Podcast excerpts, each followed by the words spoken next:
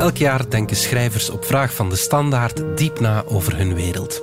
Het resultaat van die opdracht is een kerstessay van vijf delen.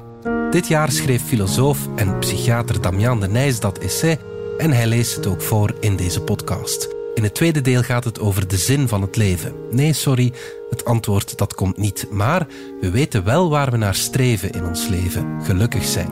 Toch wordt over het geluk vaak nodeloos ingewikkeld gedaan.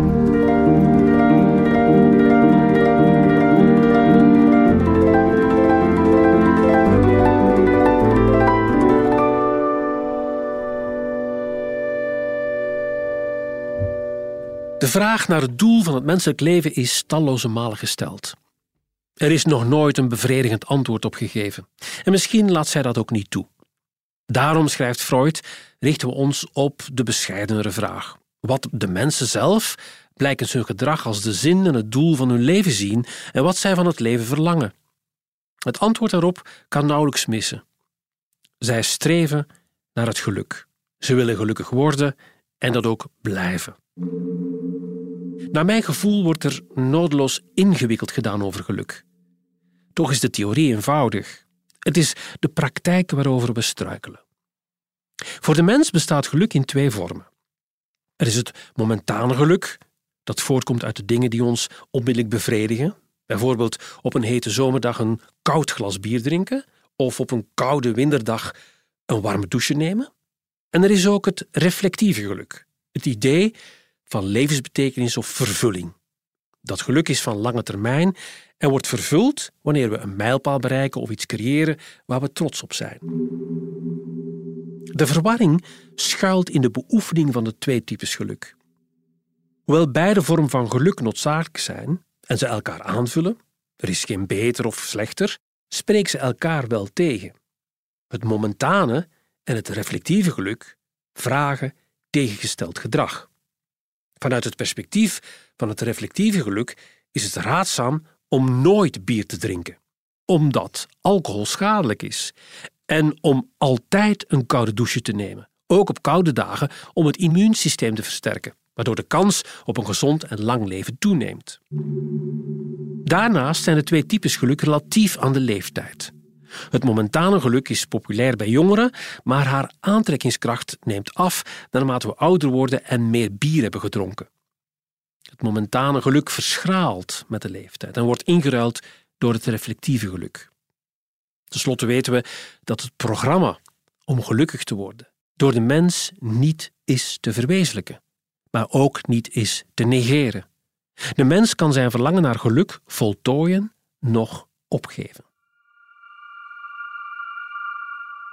In State, Anarchy and Utopia uit 1974 poogt de Amerikaanse filosoof Robert Nozick het hedonisme te verwerpen. Hij fantaseert in dromerige gedachten een experience machine die de mens onmiddellijk genot verschaft. Stel, je drijft in een warm bad om het behagelijk te maken terwijl wetenschappers elektroden in je brein hebben geïmplanteerd, die je ogenblikkelijk met eender welk genot neuronaal bevredigen, Bijvoorbeeld een koud glas bier drinken op een hete zomerdag of een warme douche nemen op een koude winterdag? Zou de mens in zo'n machine willen plaatsnemen? vraagt Nozick. Nee, filosofeert hij. De mens waardeert genot enkel wanneer vooraf het tekort werd ervaren dat het verlangen drijft. De waarde van een koud glas bier staat in verhouding met de hevige dorst na de wandeling op een warme zomerdag. En wordt het belang van mijn persoonlijkheid niet aangetast als ik alleen maar elektronisch word bevredigd. Bovendien is de mens niet geboeid in artificieel, maar in reëel geluk. Het experiment met de ervaringsmachine leert Nozick dat mensen niet primair geïnteresseerd zijn in genot, omdat we belang hechten aan ons verlangen, onze identiteit willen behouden en de actuele werkelijkheid willen ervaren. Als filosoof bouwt Nozick op gedachte-experimenten om zijn hypothese te toetsen. Maar twintig jaar eerder, al in 1955, lokaliseerde James Olds samen met Peter Milner het beloningscentrum in het brein. Olds observeerde dat ratten elektrische stimulatie van hun septum aangenaam vinden. Wanneer ze zichzelf konden stimuleren door op een hendeltje te drukken, verkozen ze de stimulatie boven voedsel tot ze er dood bij neervielen. In 1970 beproefde de Amerikaanse psychiater Robert Heath het experiment van Olds bij een mens.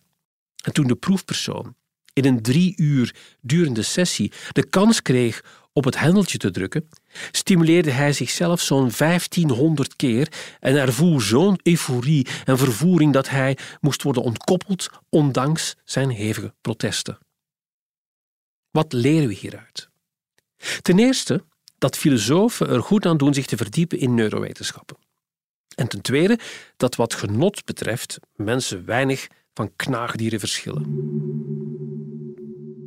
Toen de Dalai Lama in 2005 met Nozick Vraag werd geconfronteerd tijdens het congres van de Society of Neuroscience, antwoordde hij volgens transhumanist David Pearce: If it was possible to become free of negative emotions by a riskless implementation of an electrode without impairing intelligence and a critical mind, I would be the first patient.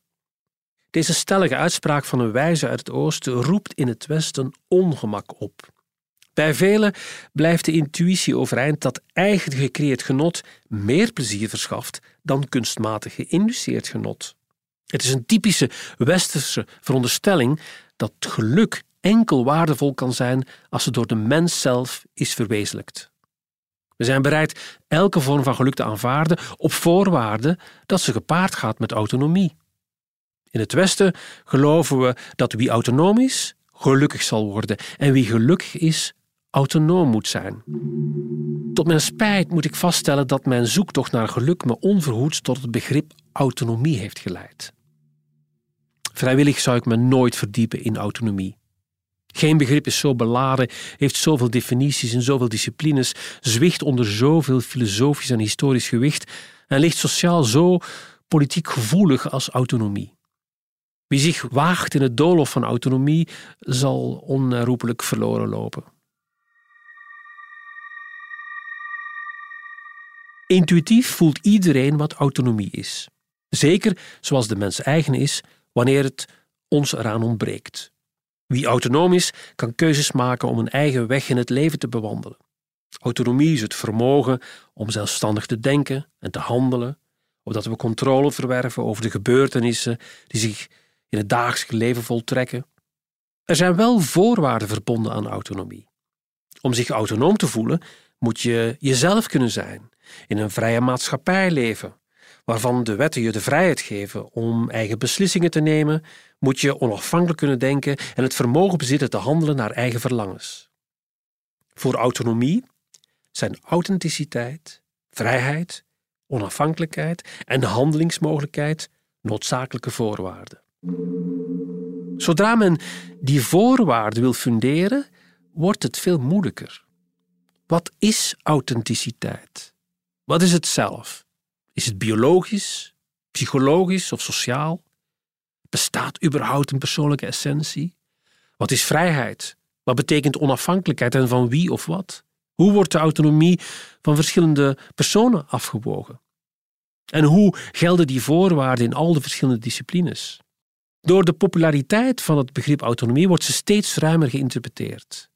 En de overinclusiviteit van autonomie neemt zo'n groteske proporties aan dat de definities, bedoeld om helderheid te scheppen, eerder verwarring creëren. De Braziliaanse Vera Paiva, een linguïste, definieert autonomie bijvoorbeeld als a complex social-cognitive system subject to internal and external constraints, which manifests itself in different degrees of independence and control of one's own learning process. As a complex system, it is dynamic, chaotic, unpredictable, nonlinear, adaptive, open, self organizing, and sensitive to initial conditions and feedback. De verscheidenheid aan interpretaties en toepassing van autonomie in al de verschillende domeinen maakt het begrip schimmig. Elke eenvoudige definitie van persoonlijke autonomie is momenteel controversieel, onvolledig en discutabel. Om aan de aporie te ontkomen, dient men een list te bedenken. We kunnen de valstrikken van de begripsbepaling ontlopen door ons te buigen niet over wat de autonomie is, maar wat ze voor ons betekent. Er is geen grens tussen zijn en verschijnen, zei Albert Camus. zijn, is verschijnen. Autonomie is wat ze voor ons uitdrukt, is de rol die we haar toedichten, de positie die ze bekleedt. En wat is die betekenis van autonomie? Autonomie is een sleutelbegrip in onze samenleving. Ze speelt een centrale rol in vrijwel alle humane disciplines. Filosofie, ethiek, geneeskunde, sociologie, recht, psychologie, pedagogiek, onderwijskunde, management, genderstudies en zo verder. Het begrip autonomie is niet alleen prominent aanwezig in de wetenschappen, maar ook in het maatschappelijke domein. We lezen voortdurend op social media over onze onafhankelijkheid, zelfredzaamheid, zelfstandig keuzes maken en richting geven aan ons eigen leven. Autonomie is een gepopulariseerd en gemediatiseerd levensdoel geworden dat als consumptieartikel wordt verhandeld of als machtsmiddel wordt gemanipuleerd. Volgens een rapport van de Journal of Personality and Social Psychology is geld, populariteit en een goed uiterlijk of zelfs een goed seksleven niet de belangrijkste factor voor geluk, maar autonomie. Geld, macht en roem hebben geen intrinsieke betekenis, maar ontlenen hun waarde aan de mate waarin ze onze autonomie verhogen. Voor managers betekent autonomie automatisch professioneel succes. Vrijwel alle websites propageren stellig: The definition of success is autonomy. Werknemers die hun eigen keuzes maken, hun eigen verantwoordelijkheden invullen, zijn meer toegewijd, productiever en loyaler dan werknemers van wie het werk wordt voorgeschreven. Autonomie bevordert het gevoel van betrokkenheid bij de organisatie en speelt een grote rol bij de beslissing om te blijven of elders werk te zoeken. Voor sociologen betekent autonomie emotioneel welzijn. Meer autonomie bevordert het dagdagse welbevinden. En wie een hoge mate van autonomie ervaart, vindt financiële zekerheid, respect, gezondheid en vriendschap van minder belang voor het individuele levensgevoel. We zien autonomie als een ideaal. Het westerse ideaalbeeld van een mens is de autonome persoon die het best gedijt in de grootste vrijheid, omringd door het meeste gemak en streeft naar absolute zelfbeschikking en maximale zelfverwerkelijking. Ons wordt geleerd dat elke stap waarmee we meer individuele zelfstandigheid bereiken, ons hoger brengt op de evolutionaire ladder en verder verwijdert van het dierlijke instinct. Vanuit dat perspectief is autonomie ook een deugd. Autonomie immuniseert amorele handelingen, waardoor alle middelen ter zelfverwerkelijking legitiem zijn. In de succesvolle serie Breaking Bad leven we twee jaar sympathisch mee met de ultieme zelfverwerkelijking van Walter White ook al kost zijn autonomie tientallen doden. We zien autonomie ook als een norm. Wie niet autonoom is, wordt als abnormaal beschouwd en wie abnormaal is, die kan nooit autonoom zijn.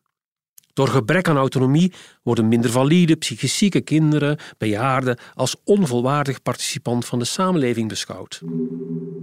Autonomie is een recht. Als fundamentele waarde en grondrecht bepaalt ze de ethische en politieke principes van het liberale individualisme. Ik eis dat de samenleving mij ondersteunt in mijn zelfverwezenlijking met onderwijs, voorzieningen, economie, wonen, werken en leven. Maar autonomie is ook een plicht. Zodra ik word geboren, krijg ik de opgave een succesvol wezen te worden en mijn existentie tot goud te verzilveren. Er circuleren honderden quotes op social media waarin we worden aangemaand om onszelf te worden. En tenslotte is autonomie ook een opdracht. Er rest geen andere keuze anders dan streven naar autonomie. We dragen niet alleen de vrijheid, maar ook de verantwoordelijkheid om ons te verwerkelijken. Het ontwikkelen van autonomie is een onmisbaar onderdeel van een goed leven. In het Westen is autonomie een psychologische en biologische noodzaak geworden.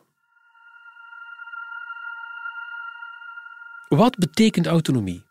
Autonomie garandeert geluk, succes en welzijn. Het is een ideaal, een deugd en een norm. En zo wordt een recht, een plicht en een opdracht. Deze betekenis is nieuw. In de loop der eeuwen is de lezing van het begrip autonomie ongemerkt maar diepgaand veranderd. Oorspronkelijk van toepassing op het collectief van Griekse stadstaten, veranderde ze helemaal tot een kenmerk van individuen, omdat persoonlijke autonomie zo vanzelfsprekend is, neigen we te vergeten dat het idee van individuele autonomie vroeger niet aantrekkelijk werd bevonden. Denkers en filosofen geloven dat de mens van nature een zwakke wil bezit en zichzelf aan discipline moet onderwerpen van een hogere autoriteit.